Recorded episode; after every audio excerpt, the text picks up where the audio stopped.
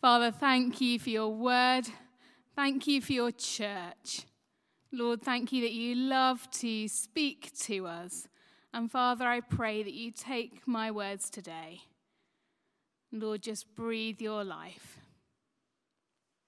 and speak with each of us. Amen. So thank you so much, church, for all the, the feedback that we've had on our Hebrews series and on our Big Question Sunday last week. If you missed either of those two talks, do go back and have a look at them. They were absolutely fantastic. And um, it's been a great, a great start to, to twenty twenty-one here at Christ Church. But today we're pausing really for a moment for me to share a bit of my heart really, and for us as a church to begin the process over this year of reflecting upon our vision as we then look to keep moving forward with God. So next week we'll be starting a fresh uh, teaching series, and we'll be in the Gospel of John as we head towards Easter, which will be wonderful. But today we're pausing, and I don't know if my PowerPoint's going to work, but if it does, the first slide hopefully will come up on the screen. Because in our study notes, really helpfully, you can find those online as Richard showed earlier, we've got a few questions just to help us as we go through the process of reflecting on our vision and reflecting on where we want to go. And uh, they're there for you to kind of look at and take at, and perhaps to do on your own, and also perhaps to do in your small group together, and to be feeding back to the church leadership and the P C C as we talk together as a church. But they start just very quickly with saying, looking back on where God has taken us, knowing what our story is, where we've come from, setting aside time to pray.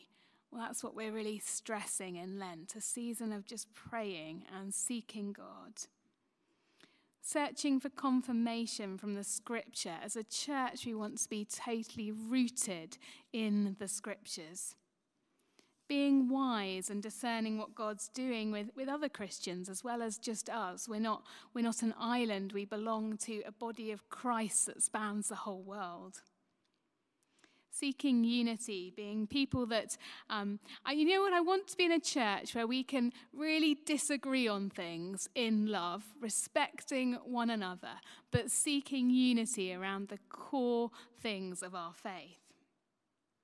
Seeking unity, that doesn't mean us all being exactly the same on everything, but it means us being united around following Jesus and seeking the glory of God the Father. We want to rely on the Holy Spirit and walk in faith. Without faith, it's impossible to please God. And so as we go forward as a church, we don't want to be a church that um, responds and reacts out of fear, but out of faith. And at times, that will be terrifying. um, So as I've been reflecting a little bit on the vision, there's been some things that have stood out to me, and uh, just going to share the things that have stood out to me very quickly. Um, one is the strap line that is talking to our church about who we are, and it goes gather, grow, give. And I find this strap line really, really helpful, and one that I want to continue us to kind of lean in and walk in together as a church, because it helps us understand what we're about. We want to gather people in, not just because it's lovely to have a full church, which of course it is, but, but just at the heart of that, we want more and more people to be worshipping God. So of course we want to gather together and worship. We want to be his bride. We want to grow. We want to be people that grow in depth of the word.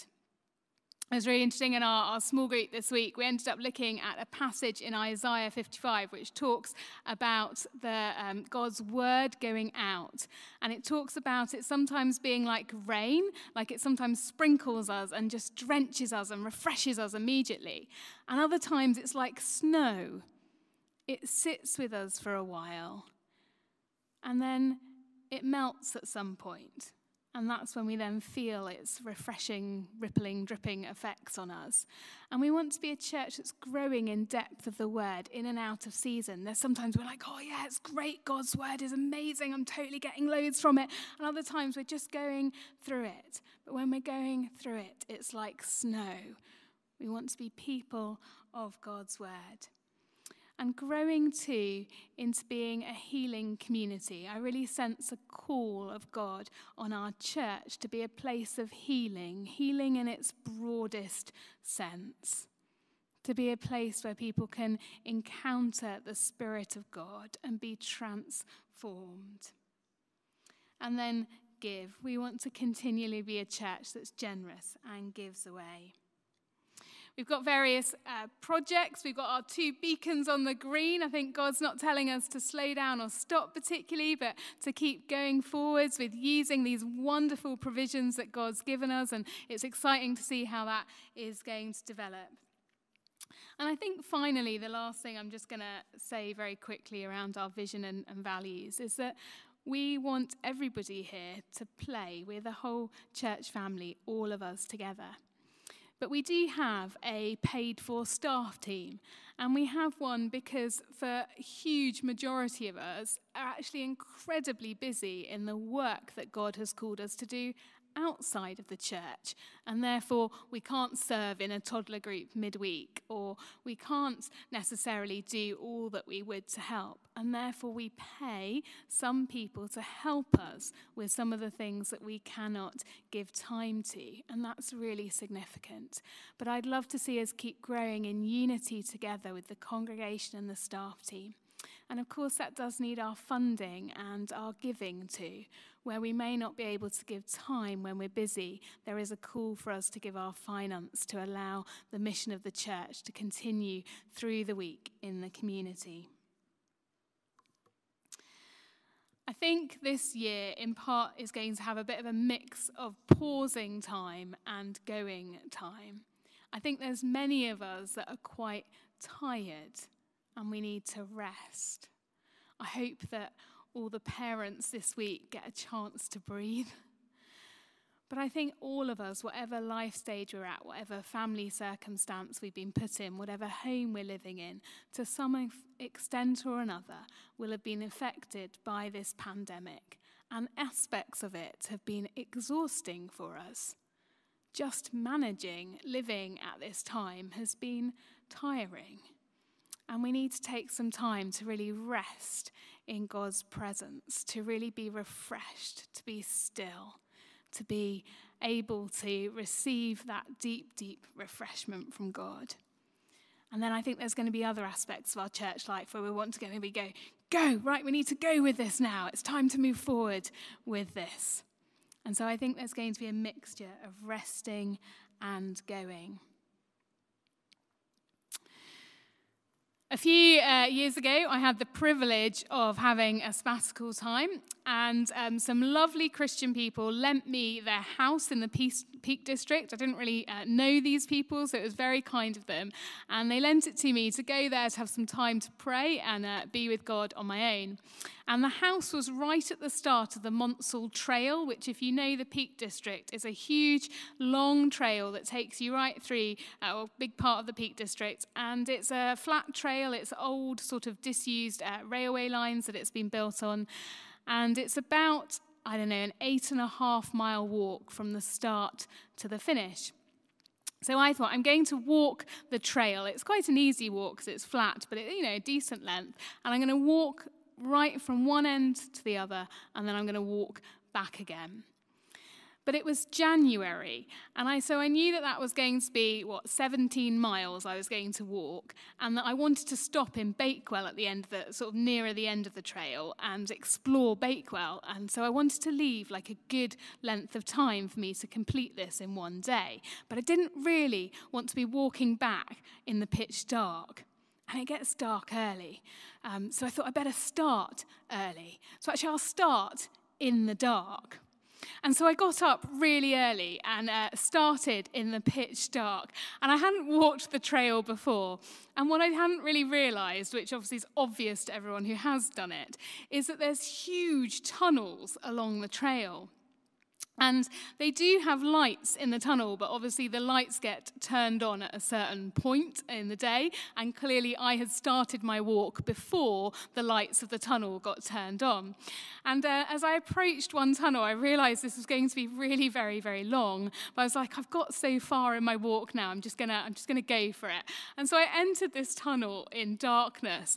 And it was sort of okay because I could see the light behind me. And then I could sort of... Uh, begin to kind of see that, that that was okay. There was going to be light somewhere coming at the other end. I just kind of try and keep my head forward and keep walking. But there came a point in the tunnel where there was a bend. And just for the briefest of time, I was in utter darkness. And it was difficult and felt very strange.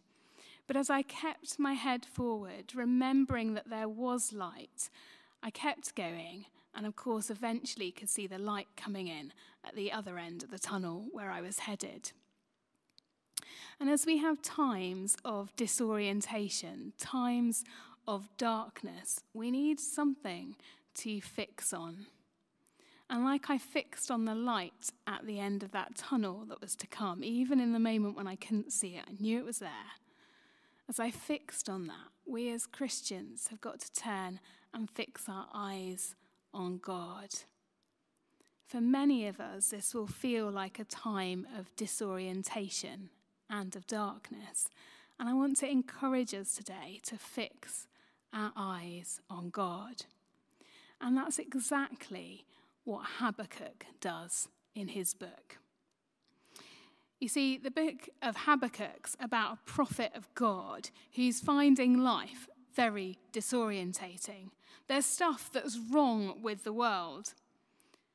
And instead of sort of hiding from that, he takes that straight to God. And you see, living by faith doesn't mean blindly ignoring our questions. Living by faith is about taking our questions, taking our wrestles to God. And you know, when you seek God, it doesn't necessarily mean that you get like a neat, tidy, clean answer, but you do have contact with God. You see, you can't wrestle with God without having contact with God. And that does something incredibly profound, because actually as you wrestle with God, you end up emerging with greater faith. And this is what is happening in the book of Habakkuk, and what I want to be encouraging us into as we head through this season that we're in. And Habakkuk does two really significant things that I'm going to talk about quite briefly now, that really, I think, speak to us as the church now and where we're at, and does two things that I think we should mimic and do as well. And the first thing Habakkuk does is lament. Lamenting is an act of faith. And Habakkuk makes two types of lament. The first one goes like this. How long, O Lord? How long? I wonder what your how long, O Lord, cry is. For Habakkuk, it was about uh, the leaders in Judah at the time averting justice. How long, O Lord, are you going to allow leaders that are unjust? How long, O Lord? How long, O Lord, are you going to let this pandemic go on for? Perhaps your how long, O Lord, is about sickness, about finance, about relationship. How long, O Lord? How long, O Lord? It's an incredible example of um, a mum in North Africa called Monica, whose how long, O Lord prayer was over her son who was lost from the faith.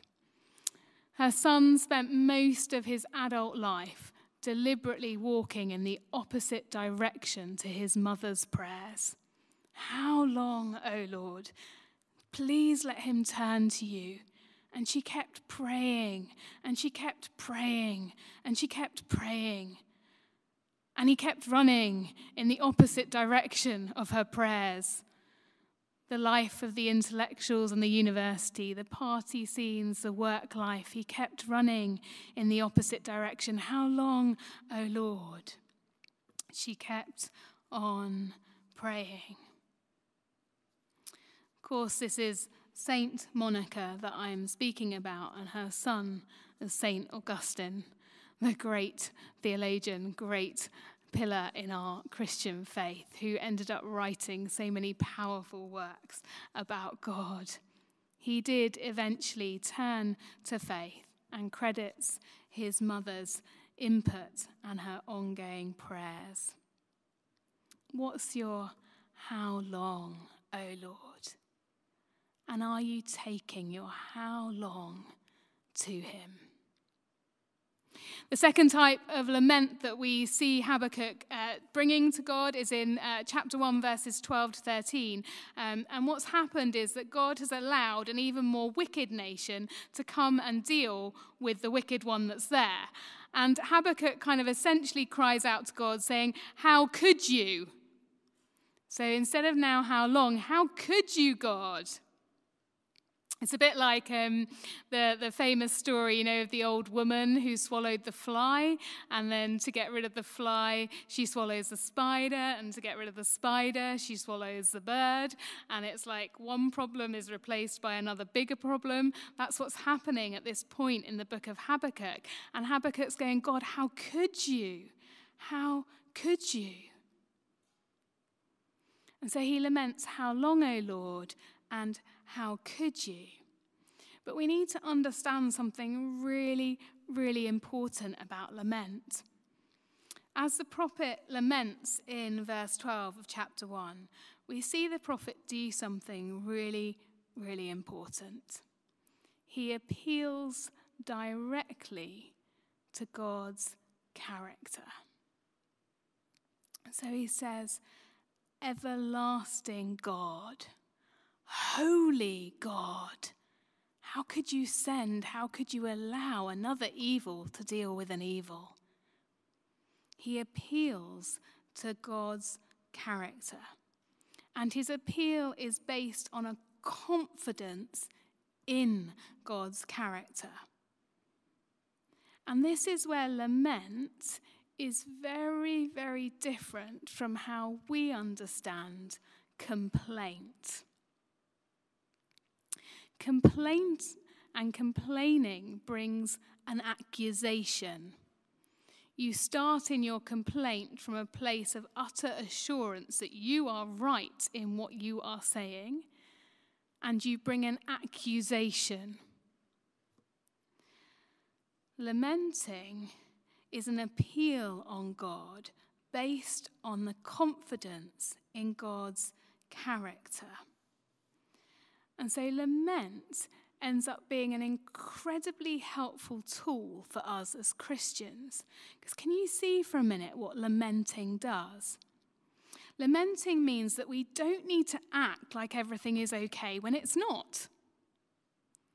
Lamenting allows us to bring the emotions and questions that we have to God.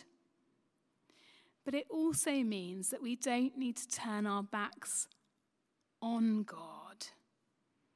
Lamenting is about taking a wrestle to a God I trust in, and therefore lamenting is an act of faith. Lamenting is a really important gift for us at the moment. Now, obviously, in uh, the book of Habakkuk, we have um, an interesting thing that happens. He basically laments, then God answers him. He laments, God answers him, and then he ends with a final word. And um, I love the very final bit of Habakkuk, because basically he kind of goes, chop, chop, let's get the gap band together again. Come on, let's get the harps out. Let's get the stringed instruments out. Come on, let's get to it. We're getting our praise on now, guys. Because the second thing that Habakkuk teaches us is, yes, lament is an act of faith, but also praise is an act of faith. Praise is rooted in the revelation of God, who is, is based on what God has done. Praise is rooted in the revelation of who God is, based on what God has done. And so in chapter three, verse two, we get those quite famous words. They've come up in worship songs. I've heard of your fame, God. I've heard of your fame. Now will you please do the things you've done before in our time? And essentially Habakkuk's saying, we know the stories, God. We know that you led us out of Egypt, that you rescued us, that you walked us through the sea, that you parted. We know that you um, brought down the walls of Jericho. We know that you have acted and worked in history, in power, and we praise you for it. And our praise isn't rooted in some sort of wishful thinking. You're not a God who's a fairy in the sky. You're a real God who's revealed yourself in your acts on earth. Praise isn't a fluffy thing. It's rooted in God's character that is revealed by God's actions. And it's really interesting in our Bible, isn't it, that we don't have, as Christians, a Bible that lists the attributes of God. You don't open it at the first page and it's God is almighty, God is holy, God is pure. Of course, he is all those things, and it says all those, those things in the Bible. But primarily, the Bible is a book about the acts of God in the real historical space. Habakkuk, like the rest of God's people, rehearsed the Passover. They remembered and they cried out to God, work in our time too. And they praised God. See, what does that mean for us today, church? Well, I think God's calling us to both lament at this time, but also to step out and praise. For us, we have Jesus. We know about Jesus. He came in the flesh. He lived, died, and rose again. He was and is God's greatest revelation to the world. Jesus is our reason to praise. Together this Lent, we're reading through uh, Matthew's Gospel in our daily prayers. Next week, we'll be into the book of John because we're rehearsing the story of Jesus. We're knowing it and living it and breathing it. And in Holy Week, we'll rehearse the key events of our Christian faith to remember them, to cause us to turn to praise in God and to celebrate together what he has done. When we look at Jesus, we see this incredible thing because we see actually how he lamented as he walked the earth. He knew the questions that grief throws up.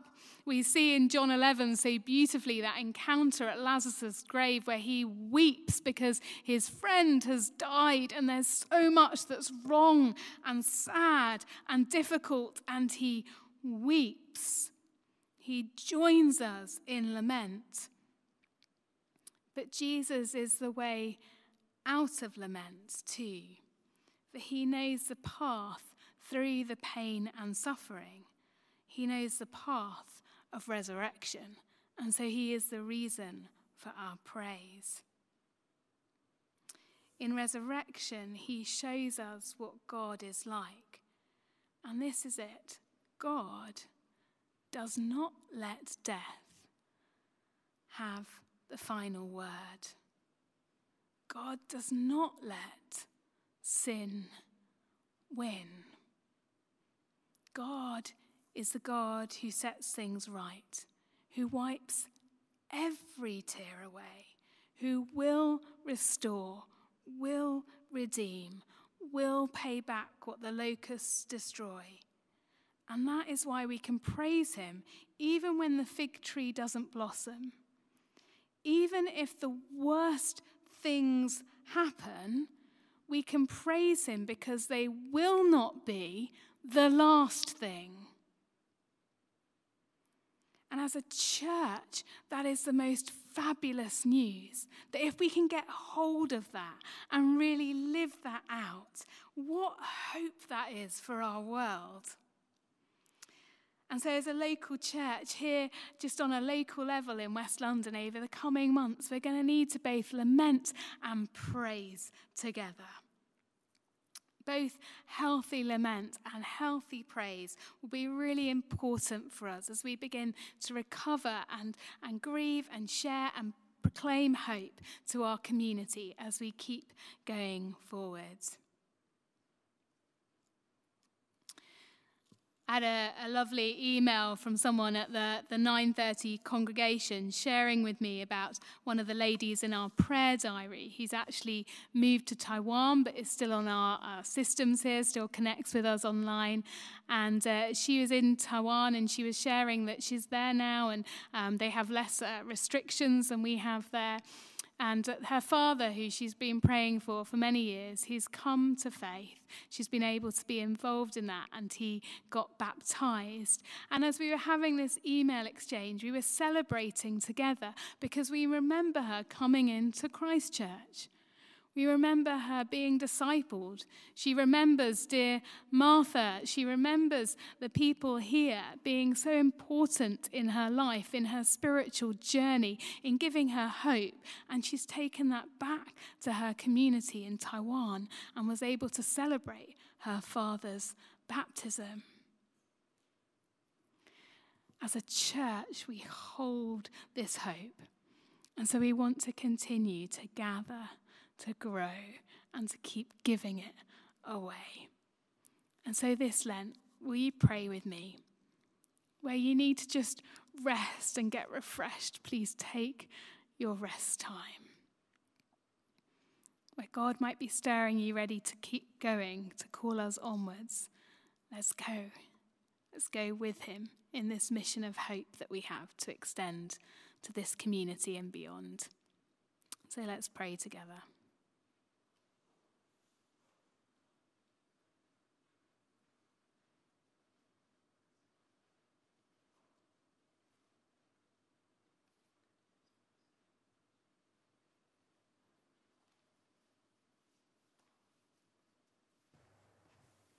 Come, Holy Spirit, minister to your church.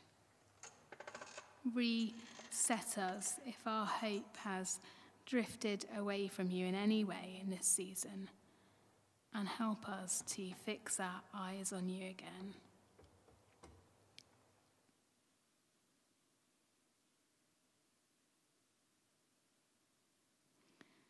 Thank you that even Even if the very worst of things happen, they are not ever the last thing.